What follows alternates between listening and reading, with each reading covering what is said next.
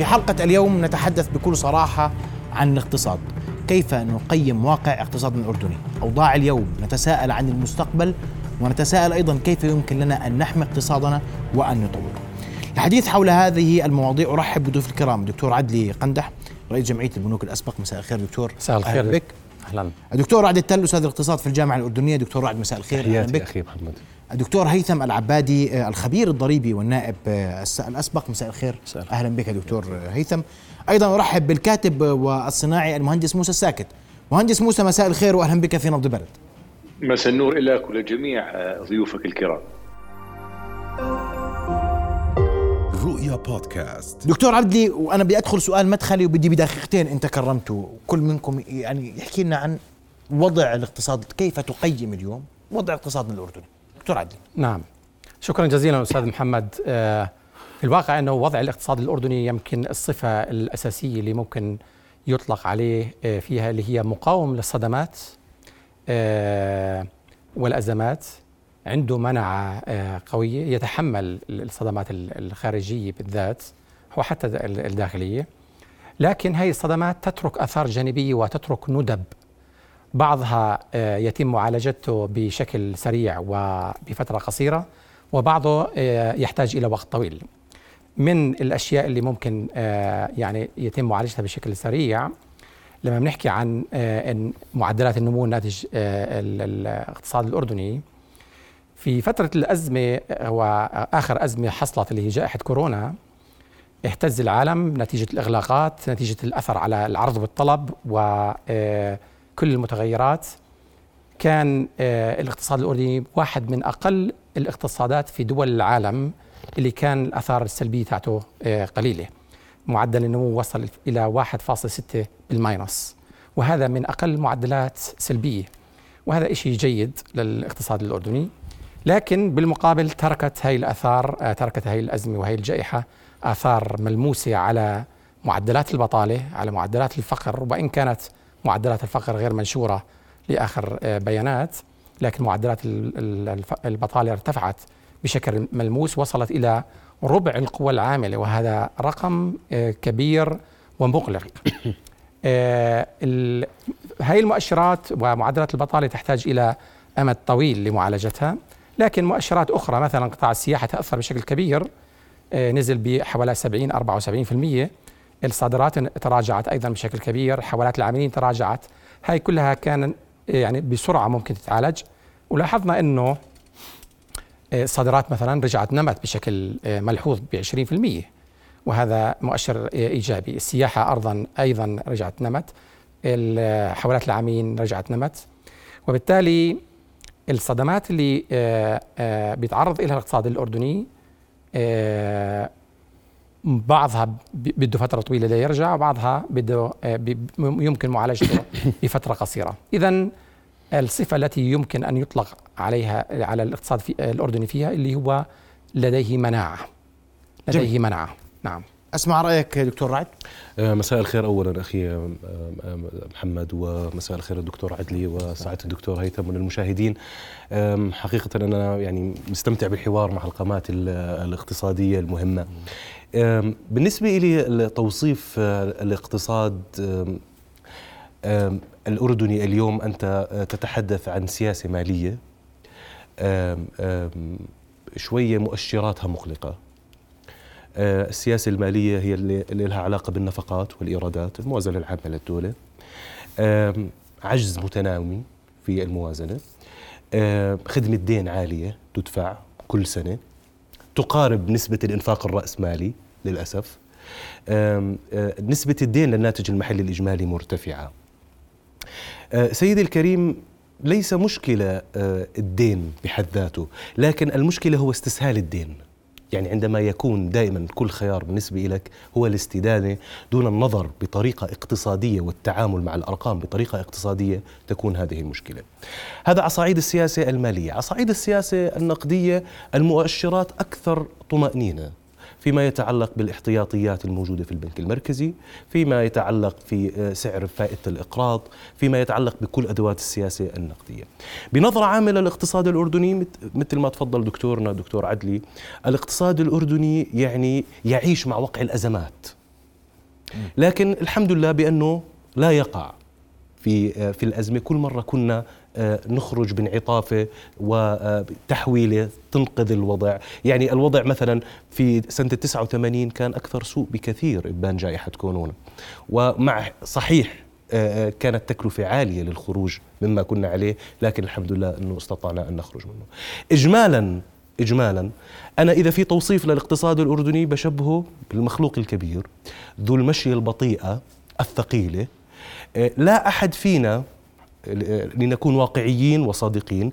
يملك عصا سحرية لإحداث فارق في عام أو عامين أو حتى خمسة. لكن هذا المخلوق ذو الخطوات الثقيلة والمتباطئة إذا لم يكن عندنا القدرة على تحويله إلى حصان رشيق خلال سنة أو سنتين أقل ما فيها أن نغير مساره باتجاه ال ال ال ال الهدف الصحيح أو أو المنشور واضح. دكتور هيثم أسمع وجهة نظرك. يا سيدي دكتور عدي بقول لك مقاوم للصدمات؟ ولديه منع. أه، مخلوق كبير متثاقل الحركة يحتاج إلى إعادة تصويب مساره. أسمع وجهة نظرك توصيفك للاقتصاد اليوم بس. وحالنا الاقتصادي اليوم. يا سيدي مساء الخير للجميع للحضور للجمهور. يا سيدي أول شيء بالنسبة للاقتصاد يعني جزء كبير من الاقتصاد أنا بعتمد فيه على الاستثمار. إلا كإجراءات عندنا يعني بديش أقول إنه النظرة لا سمح الله تشاؤمية لكنها مش متفائلة بالمستوى المطلوب. الآن لما بقول أنا وزارة الاستثمار بعدين بقول هيئة الاستثمار برجع بقول وزارة الاستثمار شو القصة يعني؟ خليهم يرسوا على بر على مستوى الهيكل التنظيمي بالنسبة لوزارة من أهم الوزارات. الآن اللي حكاه أحدهم آه، واللي هو الدكتور معن خلينا نذكره بالاسم في أحد ال- الحلقات لما قال ال- الوضع الاقتصادي يعني في في في في انهيار آه، هو أنا بعتقد ومتأكد أنه لا يقصد لا سمح الله الإساءة بقدر ما أنه يعني يعطي توجيه. يعني زي زي آه، ضوء البنزين للسيارة. هلا لما بضوي البنزين في السيارة معنى ذلك أنه في مؤشر أنه أنت بدك تعبي السيارة بنزين وإلا بتوقف السيارة. لذلك بدك إعادة ترتيب كل الأمور. عندنا مؤشرات للأسف. يعني مثلا خلينا نقول تراجع الأسهم في في السوق المالي. هذا مؤشر خطير. لما البنوك بتقول والله تعال انت وراتبك معنى ذلك إنه في عندك أموال موجودة في البنوك مش مستثمرة بالتالي بدها تستثمرها في مجال الرواتب. فالأمور مش سهلة زي ما بفكر البعض. طيب مش سهلة. مش سهل و- وبرأيك إنه ال- النظره إلى المستقبل تحتاج؟ تحتاج إلى إعادة ترتيب كل الأمور تحتاج إلى وضع الشخص المناسب في المكان المناسب. طيب. تحتاج إلى تطبيق للقوانين الحقيقية والفعلية. لأنه حتى لو جبت أفضل القوانين في مجال الضرائب في مجال الاستثمار إذا لم يكن هناك شخوص حقيقيين وفعليين إنهم يطبقوا هذه القوانين ما راح تزبط الأمور. طيب واضح. مهندس موسى أسمع وجهة نظرك في آه، وضع وحال الاقتصاد وتقييم وضع الاقتصاد اليوم والنظرة المستقبلية القريبة والبعيدة. شكرا سيدي مرة ثانية على الاستضافة ومسيك بالخير ومسي ضيوفك الكرام آه، الدكتور هيثم دكتور عدلي آه، والدكتور رعد ولجمهورك الكريم. آه، باختصار أنا باعتقادي أنه يعني آه، آه، اقتصادنا إذا أردت أن أوصفه فهو طبعا آه، آه، يتصف باقتصاد ضعيف النمو آه، وأيضا لا يوجد هناك آه، بوصلة آه، آه، أو الاقتصاد للدولة الأردنية، بمعنى ما هي وجهتنا الاقتصادية تحديدا؟ هل هي وجهة سياحية؟ هل هي وجهة صناعية؟ هل هي وجهة زراعية؟ أم هو تشكيل من كل ما ذكرته؟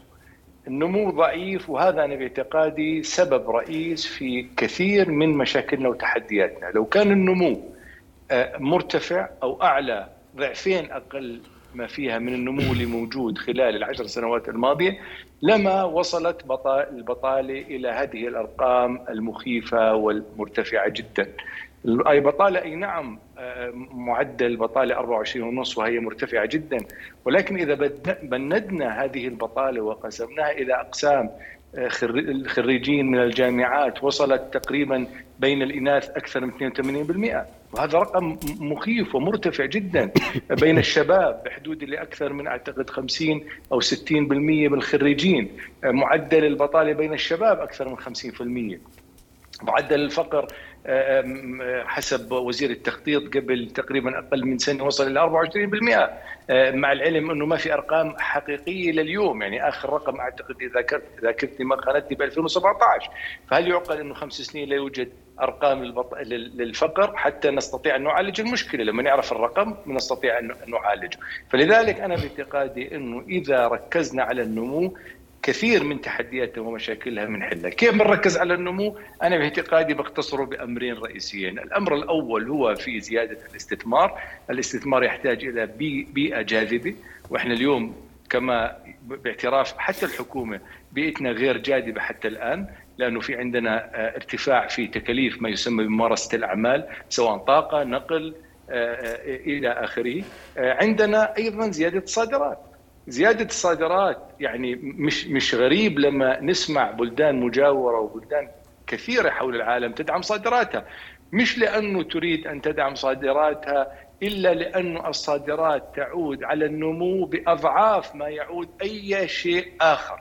فلذلك إحنا اليوم إذا ركزنا على الاستثمار واستقرار التشريعات وأصبحت بيئة جاذبه للاستثمار وأيضا ركزنا على الصادرات فأعتقد جميع تحدياتنا بنحلها فزي ما قلت إذا أنا بدي أوصف الاقتصاد هو ضعيف النمو وأيضا لا يوجد هناك بوصلة أو وجهة اقتصادية للدولة الأردنية حتى نستطيع أن نركز ما هي القطاعات ذات القيمة المضافة وذات الميزة التنافسية حتى يعني زي ما بقول يكون لها خطة معلوم معلومة خلال زي ما بقولوا الأمد القصير والمتوسط والطويل. نعم، بدي أشكرك مهندس موسى وبدي عشان أدخل شوية تفاصيل.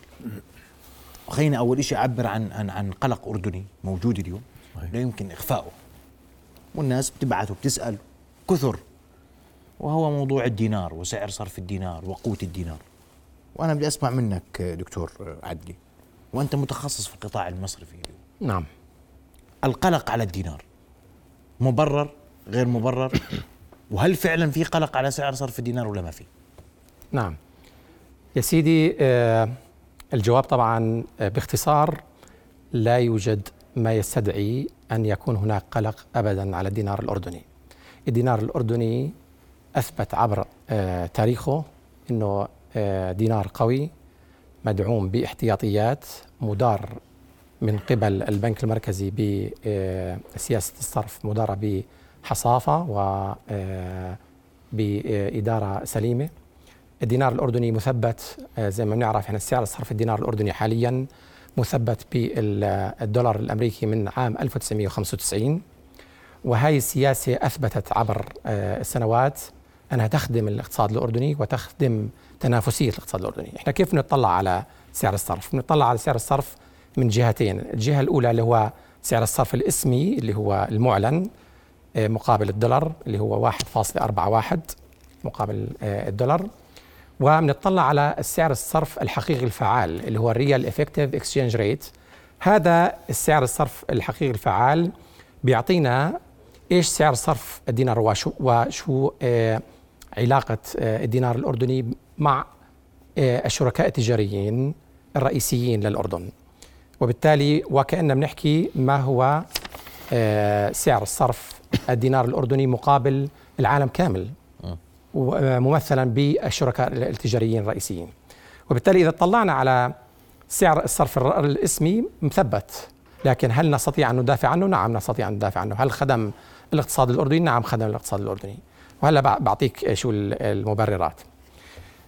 والناحية من ناحية ثانية اللي هو سعر الصرف الحقيقي الفعال وهذا بيحسب بطريقة ضمن معادلة طويلة ويأخذ بعين الاعتبار السعر الصرف الاسمي للدينار الأردني مقابل أغلب الشركاء التجاريين للأردن ويأخذ أيضا معدلات التضخم داخل الأردن وبهذيك الدول بيطلع على معدلات التضخم ضمن معادلة معقدة قليلا. السعرين يعني سعر الصرف الاسمي واضح ما بده أي مش ما بده أي تحليل لكن سعر الصرف الحقيقي الفعال آه، متابعة من قبل البنك المركزي ومتابعة من قبل صندوق النقد الدولي ومتابعة من قبل الجهات الرسمية الأخرى. وهذا السعر بيثبت دائما أنه هو سعر عادل وعند في حالة توازن ويخدم الاقتصاد الأردني. وكلما كان وكلما كان في الوضع الحالي إحنا بالأردن إذا بنحكي عن سعر الصرف الدينار الأردني بنشوف أنه معدل التضخم في الأردن حاليا 1.3 5 يعني 1.35% آه، السنة الماضية. وهذا معدل كثير منخفض. مما يعني أنه أسعار السلع والخدمات للاقتصاد الأردني حتكون رخيصة بالنسبة للمستوردين من برا. يعني لما بنصدر بتكون سلعنا ومنتجاتنا وخدماتنا منافسة. بالمقابل بنشوف إنه في تضخم مرتفع في العالم الخارجي وهذا أيضا يخدم سعر الصرف. وبالتالي آه، بشكل آه، يعني أكثر تحديدا بنشوف إنه سعر الصرف خدم الاقتصاد الأردني وهو ثابت ومدعم بحجم احتياطي ضخم لدى البنك المركزي مكون من عملات اجنبيه ومكون من سندات آه، للحكومة الخزان لحكومة الخزان الأمريكية ومكون من الذهب أيضا. وهذا الحجم يصل إلى أكثر من 18 مليار دولار. ويغطي المعيار بيحكي إنه لازم يغطي هذا الاحتياطي ثلاث أشهر مستوردات يعني قيمة ثلاث أشهر مستوردات. إحنا عندنا بيغطي أكثر من تسع شهور مستوردات. وهذا المستوى لم يصل إليه الاحتياطي بالأردن بتاريخ المملكة كاملة. اذا الاحتياطيات آه ممتازة. سعر الصرف يخدم. زائد جاذبية الدينار وأي استثمارات آه بالأدوات بالدينار بتكون جاذبة. وأكبر مؤشر هو نمو الودائع بالدينار الأردني كبيرة زائد معدل الدولره اللي هي قديش في عندنا تقريبا هذا المعدل يحسب قديش في عندنا نسبة ودائع بالعملات الأجنبية إلى إجمالي الودائع. 19% عادة كانت تكون 20 22% و19% مما يعني إنه الناس عندها ثقة في الدينار. وبالتالي حجم الدولار كثير منخفض. كل هذه المؤشرات بتعطي طمأنينة على إنه الدينار الأردني بخير وأيضا حتى الأردن لما بيعمل اصدارات باليورو دول آه يورو بوند برا وبيصدر سندات حتى يقترض من الأسواق المالية بيكون حجم التغطية لهي الاصدارات ثلاث أضعاف وأربع أضعاف مما يعني إنه في إقبال على الأدوات آه اللي بيصدرها بتصدرها الحكومة الأردنية وهذا كله مؤشر اطمئنان انه إنه الدينار وضعه سليم وقوي. متف... تفضل. عندك تعقيب على موضوع الدينار بس آه. اللي حكى الدكتور لأنه لأنه الناس يعني, يعني أنا بفهم من كلامكم لا مبرر للقلق على الدينار ابدا. ابدا, أبداً. بإذن الله تعالى إنه ما في قلق. لكن آه، في بعض الأمور يعني الدكتور عدلي يعني حكى بس في شغلة معينة اللي هو سعر الفائدة على الودائع. مرتفع عندنا إحنا بالنسبة لنا وهذا دليل كبير على أساس إنه في ناس كثير بتتوجه للدينار على أساس إنها تحط ودائعها بالدينار. لكن المشكلة وين بتصير؟ إنه إذا كانت الفائدة على الإيداع مثلا 4 و5% ممكن إنها توصل الإقراض إذا بدك تحسب اللاب 2 يعني minimum مزبوط؟ نعم. فبدك تقول أنت الإقراض عندك ب 8% أو 9% هذا الفائدة مرتفعة جدا مما يؤثر على الاقتصاد ويؤثر على الاستثمار في البلد. هلأ على الدولار يمكن بتوصل واحد واحد ونص بالمية أو 2% ماكسيموم إذا بتحبني أعلق على هي النقطة أعلق. ما عندي مشكلة. آه بس إذا يعني هو شوف هامش الفائدة يقاس عادة بشكل بسيط يعني نوعين من هامش الفائدة. هامش الفائدة البسيط اللي هو الفرق ما بين سعر الفائدة على الودائع لأجل مع سعر الفائدة على القروض والسلف. هدول اللي بيمثلوا البالك تاع الودائع والبالك تاع التسهيلات الائتمانية القروض يعني. وبالتالي الفرق بيناتهم حاليا يصل إلى 3 3.5% تقريبا مش أكثر من هيك. آه، لكن في آه، هامش فائدة أعقد شوي اللي بدنا نأخذ كل كلف المدينة وكل كلف الدائنة في البنوك وبالتالي نحسبها ممكن يكون أقل برد ينزل الهامش إلى مستوى أقل. لكن إحنا بدنا يعني نطلع على الإجماليات يعني إجمالي الودائع إجمالي التسهيلات معدلات النمو. في عندنا ملاحظات على هاي النقطة وعلى هاي آه، الجانب لكن إحنا تركيزنا اليوم على سعر صرف الدينار وعلى آه، هل يخدم الاقتصاد الأردني وتنافسية الاقتصاد الأردني أم لا؟ بينا على استقراره. وعلى استقراره وبينا إنه يخدم وهو. في وضع سليم. طيب سأواصل حواري معكم ضيوف الكرام لكن بعد فاصل قصير. فاصل ومن ثم نواصل ابقوا معنا.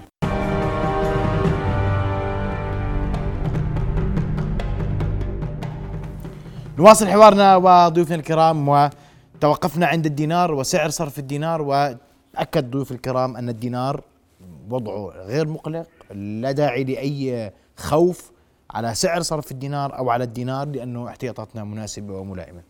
وأنا هون دكتور رعد تفضل الدينار كويس وأموره كويسه لكن الفقر والبطالة مش كويسين. مم. آم، شوف ولا والمواطن اليوم ما بده يسمع عشان أكون معك صريح. تفضل.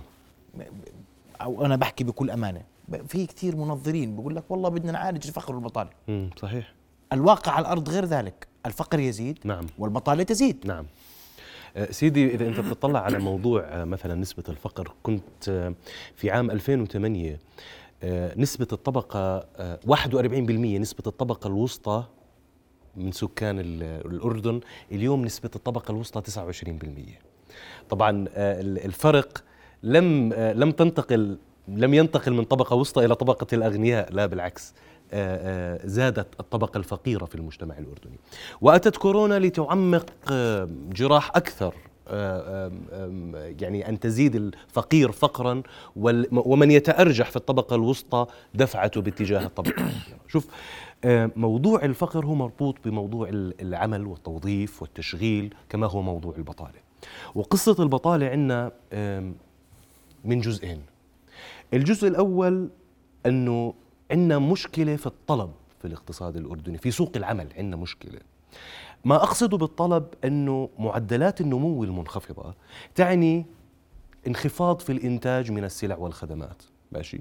هذا تعني أنه المشاريع التي تنتج أو أن والإنفاق الاستثماري الذي يوظف في الاقتصاد ضئيل وضعيف. طيب. إنما اليوم مغترب بيشتغل في الاردن بالحد الأدنى. جايك بالحكي سيدي.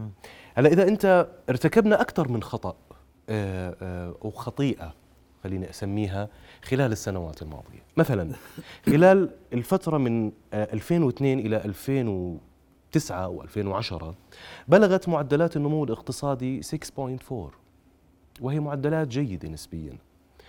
لكن إذا نظرت إلى معدلات البطالة تجدها في ذلك الوقت تراوحت بين 12 و 15% هذا دلالة واضحة أنه حفزنا قطاعات اقتصادية مهمة في الأردن ونمت حقيقة وزادت في معدلات النمو الاقتصادية لكن بنفس الوقت هذه الوظائف اللي كان يخلقها الاقتصاد لم تكن تشغل أو يقبلها الأردنيين.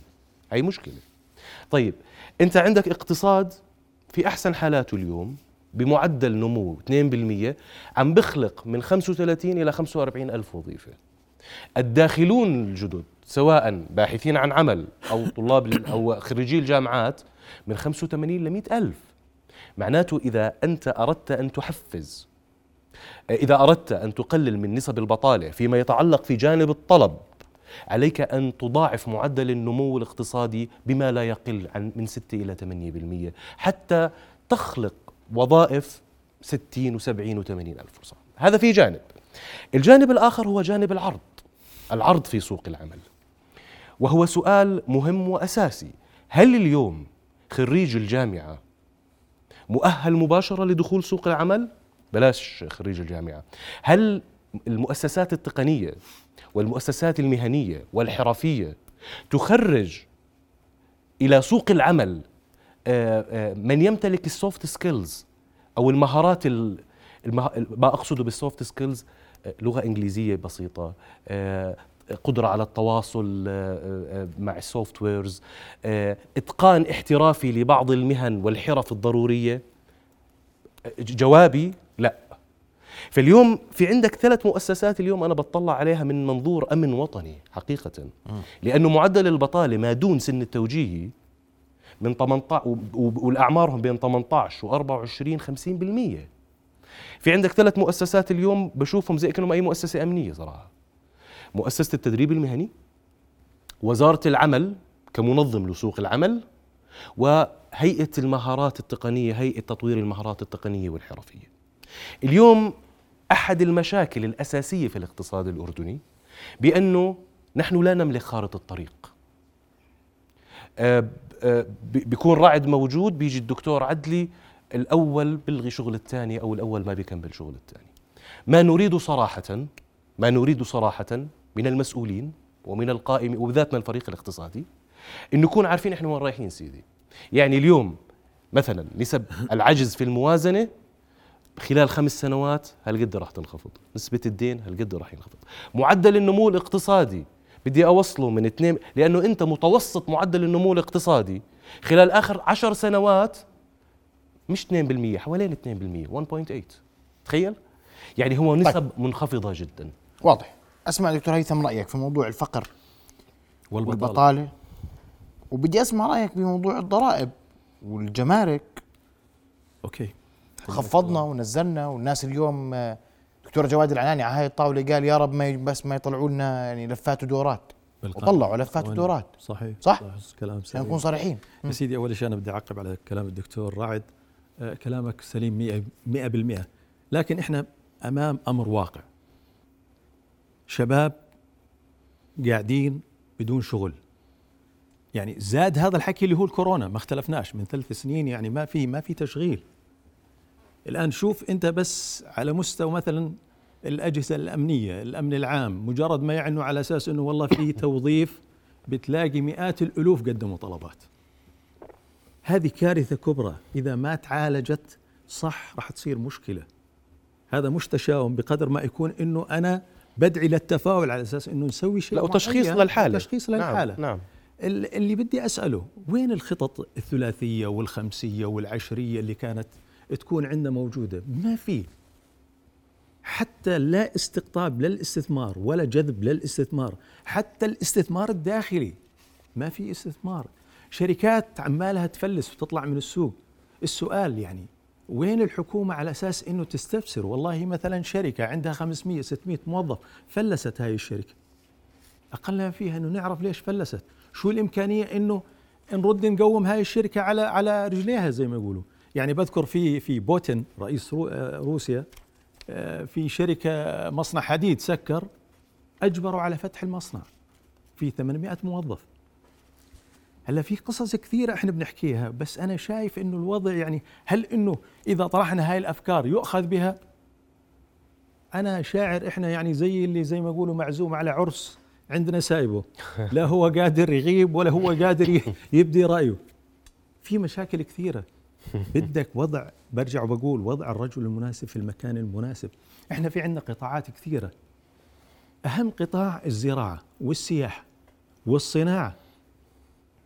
أنا مش شايف إنه زي ما تقول في تفكير جدي على أساس إنه مثلا الزراعة. إحنا كحكومة دعمنا الملكية الأردنية ب 200 مليون دينار. دع- بندعم الجامعات الحكومية والرسمية كل سنة ب 70 80 مليون. الزراعة ليش ما تندعم؟ هذا الكلام حكيته حتى أمام جلالة الملك إنه إحنا عندنا في الغور منطقة الغور أربع أضعاف المسا- المساحة القابلة للزراعة أو المزروعة عن الطرف الآخر. هم بيصدروا ب 24 25 مليار دولار كل سنة. إحنا ما بنصدر بمليار دولار. الأصل إنه أنت تدعم الزراعة. ادعمها يا أخي كل سنة ب 40 50 مليون. شو المشكلة يعني؟ وبكورونا شالت الأردن القطاع الزراعي طيب، حقيقة. شيء مهم جدا. هذا على مستوى جانب يعني. طبعا في جوانب كثيرة إذا بدك نحكي فيها بنفرد كل الأوراق. راح أجي لك. راح أجي لك وأسمع المهندس. الله. اسمح لي أسمع المهندس موسى في موضوع القرار مؤخرا تم اتخاذه موضوع الجمارك انعكاسه على الناس. والبعض بيسأل إنه عوامل الاستقرار في الاقتصاد موجودة اليوم؟ هل هذا التخفيض اللي ب- بيشعر فيه مواطن بيشعر فيه إنس اليوم حتى هذه الأمور لم تسر كما أوردتها الحكومة. هناك بعض المنغصات هنا وهناك. رأيك؟ طبعا بس يعني تصحيح لبعض الأرقام سيدي بما يتعلق بالبطالة خلال 11 سنة الماضية هي تضاعفت. يعني كانت ب 11 11% 12% في 2011 واليوم 24% أيضا موضوع التضخم التضخم في 2022 حسب الموازنة موازنة 2022 البطالة يعني 2 ف... أو العد... ال- ال- التضخم 2.4% فالأسعار م- سترتفع وكانت طبعا قبل الكورونا فبتحكي قاعد التضخم ارتفع ثلاث أضعاف بس تصحيح لبعض آه، الأرقام. آه، كل واحد في المية نمو في الناتج المحلي الإجمالي مقابله 25 إلى 30 ألف وظيفة فالخمسة ستة في المية قادرة على استيعاب العدد الداخل إلى السوق آه، فهذا أنا باعتقادي بس تصحيح لبعض الأرقام عودة عودة لسؤالك موضوع التعرفة مرة أخرى ما هو ما هي بوصلتنا الاقتصادية؟ ما هي وجهتنا الاقتصادية كما ذكرت قبل قليل؟ إذا أنا عندي بوصلة اقتصادية وعندي وجهة اقتصادية أستطيع إني أنا أرفع الجمارك أو أخفض الجمارك على عدد من السلع، اللي صار حقيقة إنه كان في هناك ضرر على القطاع الصناعي وبما يتعلق بتخفيض التعرفة. وأيضا لن يعكس هذا التخفيض يعني لن يلمسوا المواطن خصوصا في ضوء التضخم اللي آه، آه، يعني ارتفع خلال الثلاث سنوات الماضية ثلاث أضعاف. فلذلك إحنا اليوم بعض القطاعات آه، أثر التعرفة الجمركية أو تخفيض التعرفة الجمركية تضرر. عندنا قطاعات تحديدا عندنا أقول لك أعطيك مثال سريع. في عندنا 2500 مشغل سيدي. 2500 مشغل في آه، آه، آه، أقل مشغل في 10 أشخاص. تحكي قاعد على 25 ألف وظيفة يعني تهددوا أثر تخفيض التعرفة الجمركية. التعرفة الجمركية للأسف لم تأخذ دراسة أو نصيبها الكبير من الدراسة وهذا سببه حقيقة أنه في عندنا إحنا التجارة لها طبعا أهدافها أكيد والصناعة لها أهدافها والتجاره والصناعة بعيدا عن كل شيء لم يتفقوا على الاقتصاد الوطني. كل طبعا يسعى وراء مصلحته وكل له حق في ذلك. ولكن ماذا عن الاقتصاد الوطني؟ فغياب التنسيق بين الغرف التجارة وغرف الصناعة وغياب الدراسة الحثيثة علما انه آه، يعني نسمع الشراكة ما بين القطاعين العام والخاص، نسمع ب آه، يعني آه، دعوة جلالة الملك في لكل حكومة أن يكون هناك شراكة. بهذا القرار للأسف لم يكن هناك شراكة حقيقية بين القطاعين العام والخاص، فأثرت هذه التعرفة الجمركية وستؤثر حقيقة على القطاع الصناعي تحديدا. عندنا قطاع قطاع على سبيل المثال الأحذية عندنا قطاع أقول لك صناعة مهندس موسى اسمح لي دكتور هيثم عنده تعليق على ما اورد تفضل. دكتور هيثم. يا سيدي الله يعطيك العافية مهندس موسى. الكلام اللي بيحكي فيه صحيح بس أنا بدي أضيف عليه بعض الأمور وهي مهمة جدا. هلأ إحنا آه، وقعنا كأردن مع منظمة الجات في ال 95 94 95 على أساس إزالة الرسوم الجمركية. لكن إحنا في عندنا إيرادات جمركية وبالتالي عوضناها بقضية اللي هي الضريبة الخاصة. اللي هي ما نسبته 30% على كثير من السلع. هلا هذا الآن إحنا إجينا خفضنا فورا 5% ل 5% على كثير من السلع. هذا زي ما تفضلت أنت له تأثير على الصناعة؟ لأنه بدك تنافس اللي هي المنتجات المستوردة بدها تنافس مع الصناعة المحلية وهذا الكلام بيأثر على الصناعة زي ما تفضلت. بالنسبة للتجار اللي استوردوا البضاعة على أساس النسب اللي هي المرتفعة الأصل اللي بدي إياه أنا إنه لما بدنا نصدر قانون معين أو نظام معين الأصل إنه نقول إحنا بدنا نطبقه مثلا من 1 1 2023 بعد سنة كاملة. مش إنه أنا نظام الفزعة أجي أقول والله الآن بدي أخفض من 30 إلى 5% هلأ صحيح يمكن هذا تأثيره على المواطنين إنه راح يخفض الأسعار لكن تأثيره على الصناعيين وعلى التجار اللي كان عندهم سلع وبضاعة آه، خلينا نقول آه، تم آه، المخازن. تم استيرادها على أساس إنه 30% اللي هي الرسوم الجمركية هذا أثر عليهم. طيب الكلفة على البضاعة اللي عندهم عالية كيف بدهم إنهم يسوقوا هالبضاعه اللي موجودة عندهم؟ طيب نعم. دكتور عدلي سأعود بعد فاصل وعندي سؤال واضح اليوم برضو من قلق الناس وأنا بحكي كونك يعني تقدر توضح هاي الأمور. البنوك والحديث انه بنوك اندمجت بنوك بيعت بنوك غادرت الأردن وكل هذا وأثره على القطاع نعم. المصرفي على قوة الاقتصاد. هل هو مؤشر أن هذه البنوك تعلم ما لا نعلم؟ بعد نعم. فاصل نواصل ابقوا معنا.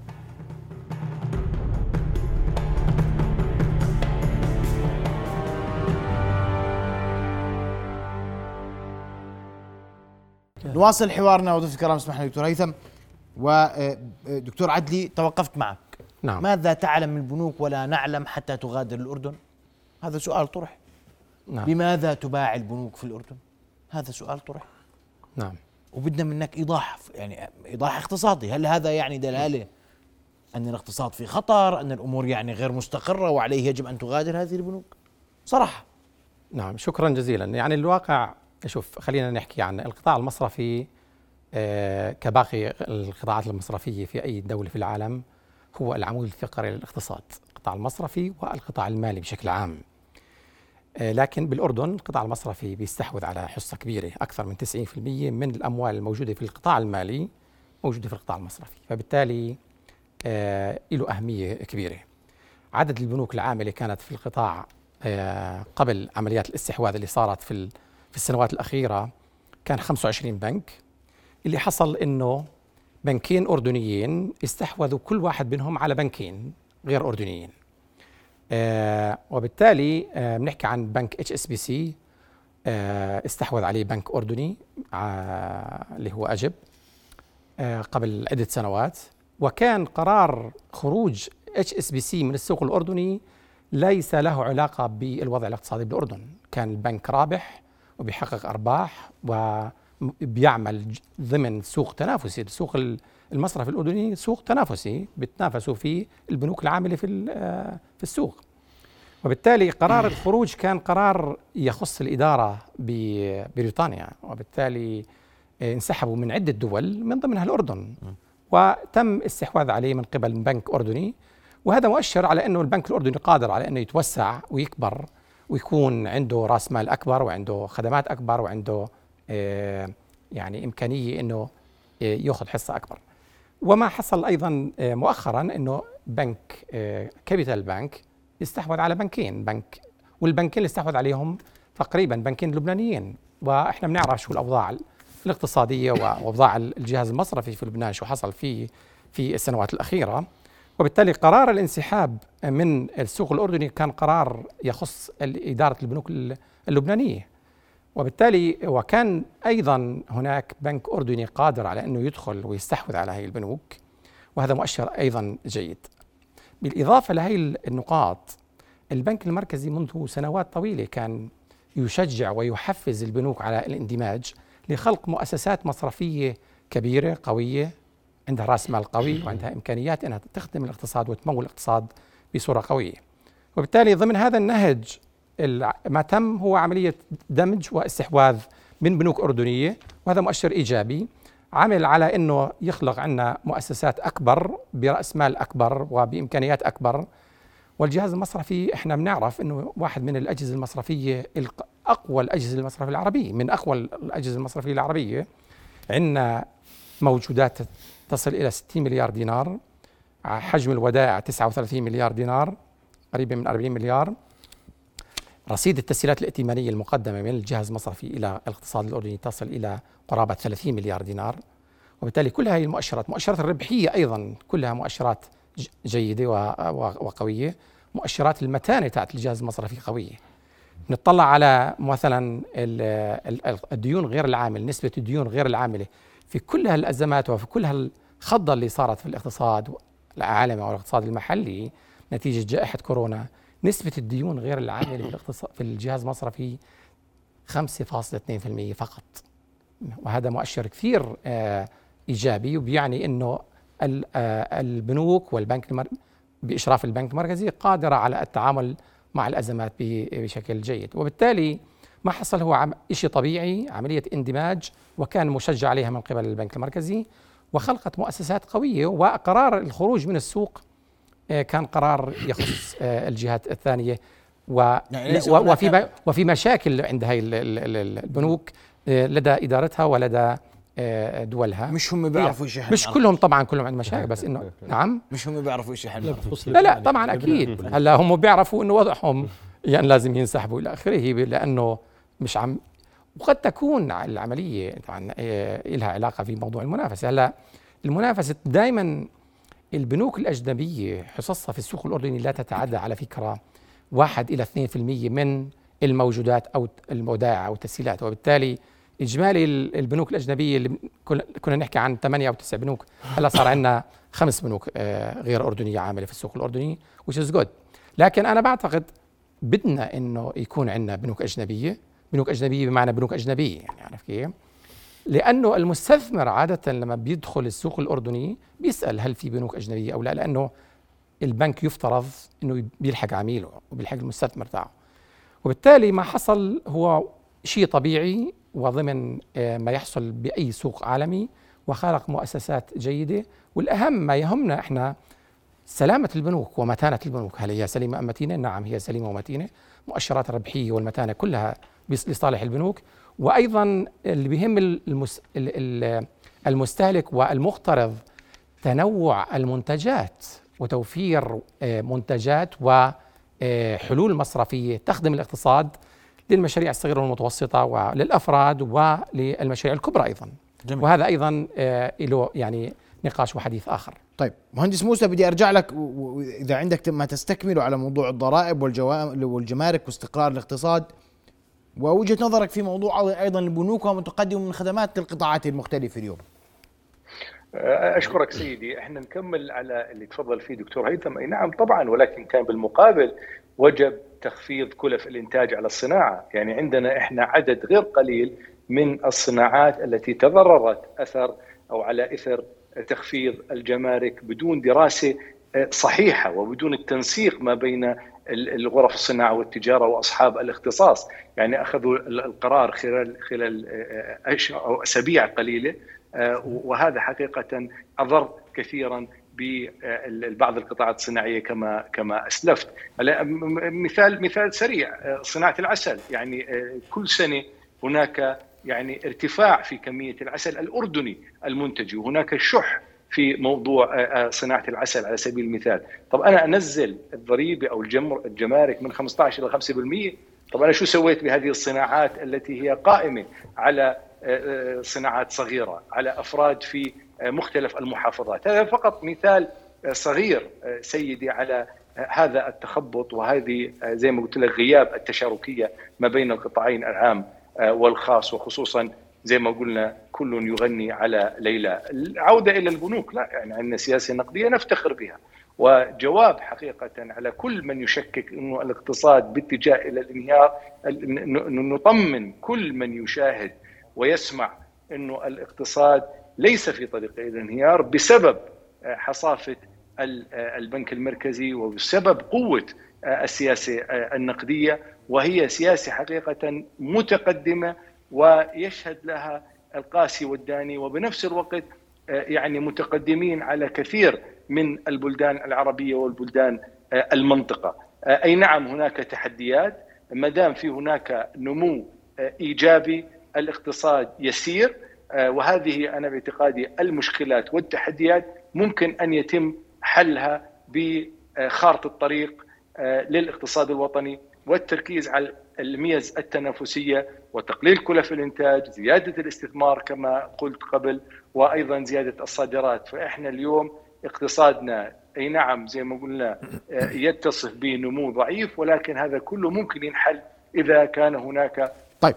حكومات تضع النقاط الحروف وتستطيع بكل يسر وسهولة. ولكن إحنا زي ما قلنا كل سنة سنتين تأتي حكومة وتنسف من الخطط والبرامج التي يعني جاءت من قبل الحكومات التي قبلها. واضح مهندس. موسى دكتور رائد أسمع وجهة نظرك وأنا بدي أسمع وجهة نظرك بوضوح. كيف نحمي اقتصادنا؟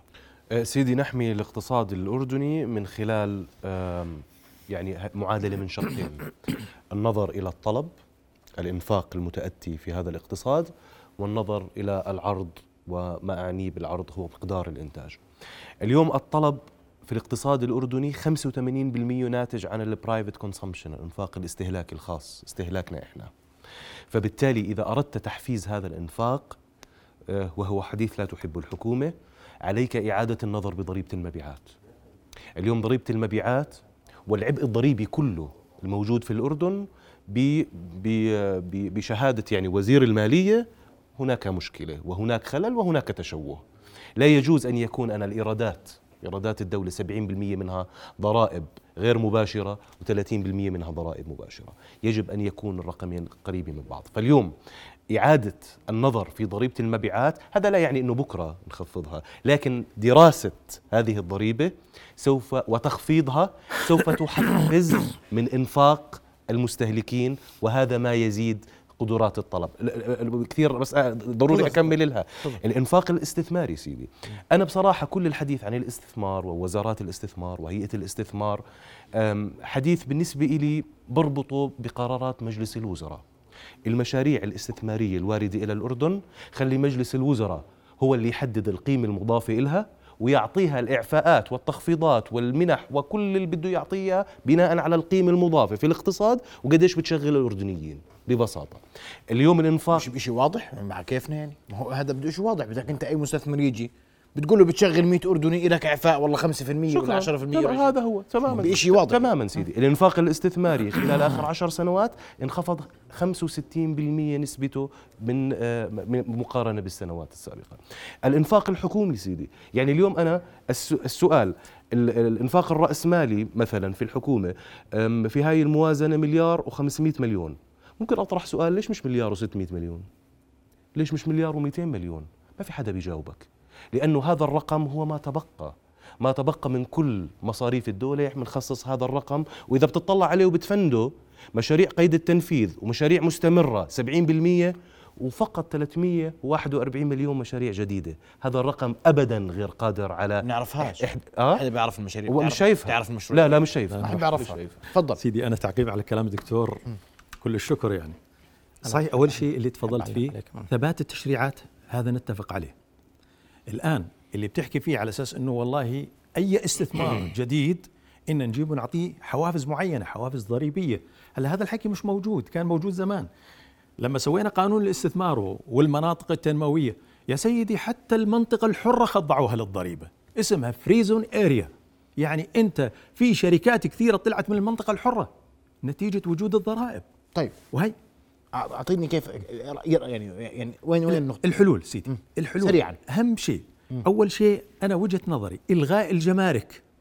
الجمارك بتجيب لنا 300 مليون فقط اللي هو استثناء السيارات بالجمارك استثناء المشروبات الروحية واستثناء الدخان. الباقي خليه اللي هو الرسوم العادية 5% العقبة كثير من البضائع عمالة تتهرب من العقبة. بدون رسوم جمركية. افتح الأمور على العقبة. خلي للعقبة ثلاث أمور أساسية. ضريبة الدخل عندهم 5% ما عندي مشكلة. 7% على المطاعم على الفنادق على السيارات السياحية اللي بتخص العقبة. فيما عدا ذلك خلاص واضح. افتح الأمور. واضح. وخفض ضريبة المبيعات واضح. إلى نسبة مثلا 12% نعم. أرجوك. شكرا. يعني إحنا حماية الاقتصاد الوطني أنا بعتقد يعني أساسياتها أول شيء يكون عندنا نظام إنذار مبكر. وهذا يفترض أن يكون موجود بوزارة التخطيط. ما بعرف إذا مفعل أو مش مفعل. اثنين أن تكون لدينا خطة استراتيجية اقتصادية عابرة للحكومات. وهذا ما يفترض أنه هلا راح تخرج فيها اللي هي ورش العمل اللي دعا إليها جلالة الملك. اثنين لازم يكون التركيز على تنويع الاقتصاد وتنويع الصادرات. يعني صادراتنا عندنا مركزة بعدد محدود من السلع وعدد محدود من الأسواق. اثنين أو ثلاثة اللي هي إدارة الموارد البشرية. إحنا عندنا في خلل في إدارة الموارد البشرية. فيما يتعلق بالرجل المناسب في المكان المناسب إدارة نعم. العمل الأجنبية انت العمل كمان على الإنتاجية إنتاجية عوامل الإنتاج إحنا لما بنحكي عن تحقيق معدلات نمو بدنا نعرف إنه العوامل المسؤولة والمحركات الأساسية لتحريك معدلات النمو هي عنصر العمل والتكنولوجيا ورأس المال وغيرها لكن إنتاجية هي العوامل بالفترة الأخيرة كانت ضعيفة جدا وسالبة هي نقطة لازم نشتغل عليها بشكل كبير نعم.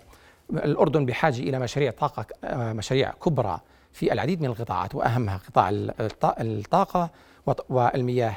لا يجب أن نضع سقوف على مشاريع الطاقة المتجددة. إحنا عم نلعب في صحيح. مساحة أنا بعتقد خطيرة جدا وخاصة أنه فاتورة الطاقة مرتفعة.